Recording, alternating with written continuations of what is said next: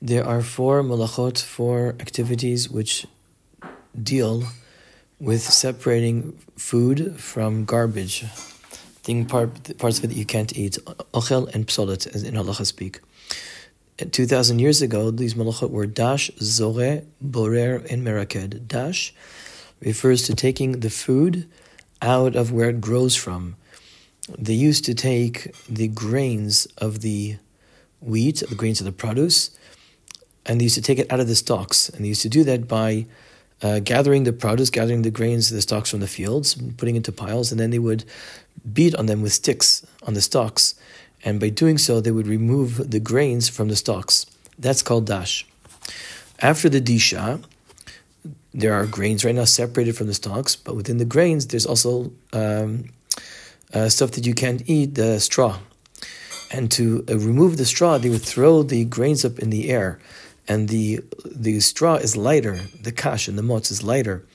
And then what would happen is that the wind would blow that away, and the heavier grains would settle down into piles, and that's called zoreh. Because zoreh, lizrot means to throw. You throw it into the wind, and the grains would settle, and the chaff and the uh, straw would be blown away.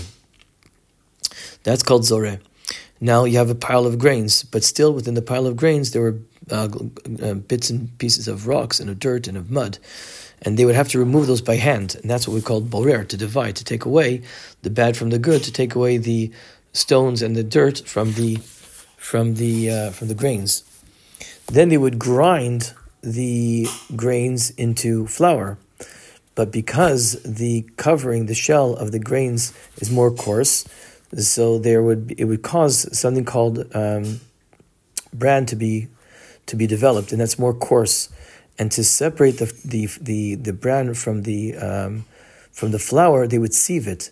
They would use a napa, a napa and a kvara, different types of utensils, sort of strainers and sieves to uh, to strain the the uh, the the flour from the from the bran, and the flour would go down, and the bran would stay uh, stay in the, in the, in the utensil, and that's called miraked.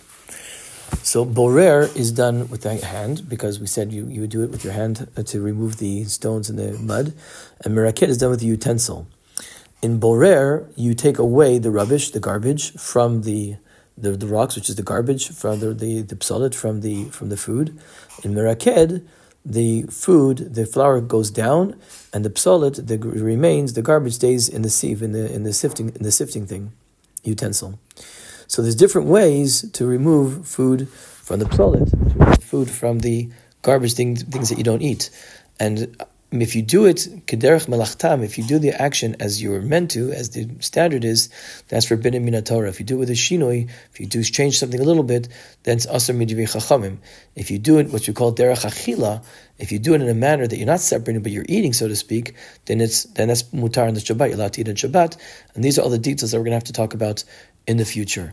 At the end of the day, you, you, can see from the importance of all these different malachot how important it is to separate the the the good from the bad. The world sometimes is confusing, and you have to separate the world from the bad. There's got to be order in the world. Rabbi Sacks talk, talks us about uh, talks about this a lot in his commentaries and his articles. That the ben or lechoshech. The fact that there's a division, that there's order. Hakadosh Baruch Hu makes order. Human beings make chaos, we have to make seder out of make order out of the chaos, and we don't want to have a mixture in in the life. Sometimes things are so, and there might be something good and something a little bit of good and something which is bad, and a little bit of something which is good. Unfortunately, recently we've seen recent events. There are areas that are totally evil. Yes, there there there are things which are totally evil. But sometimes it's confusing, and during the week we have to separate the bad from the good, and in Shabbat we focus on the good, and we don't do borer on Shabbat. And the details in the future, Bezrat Hashem.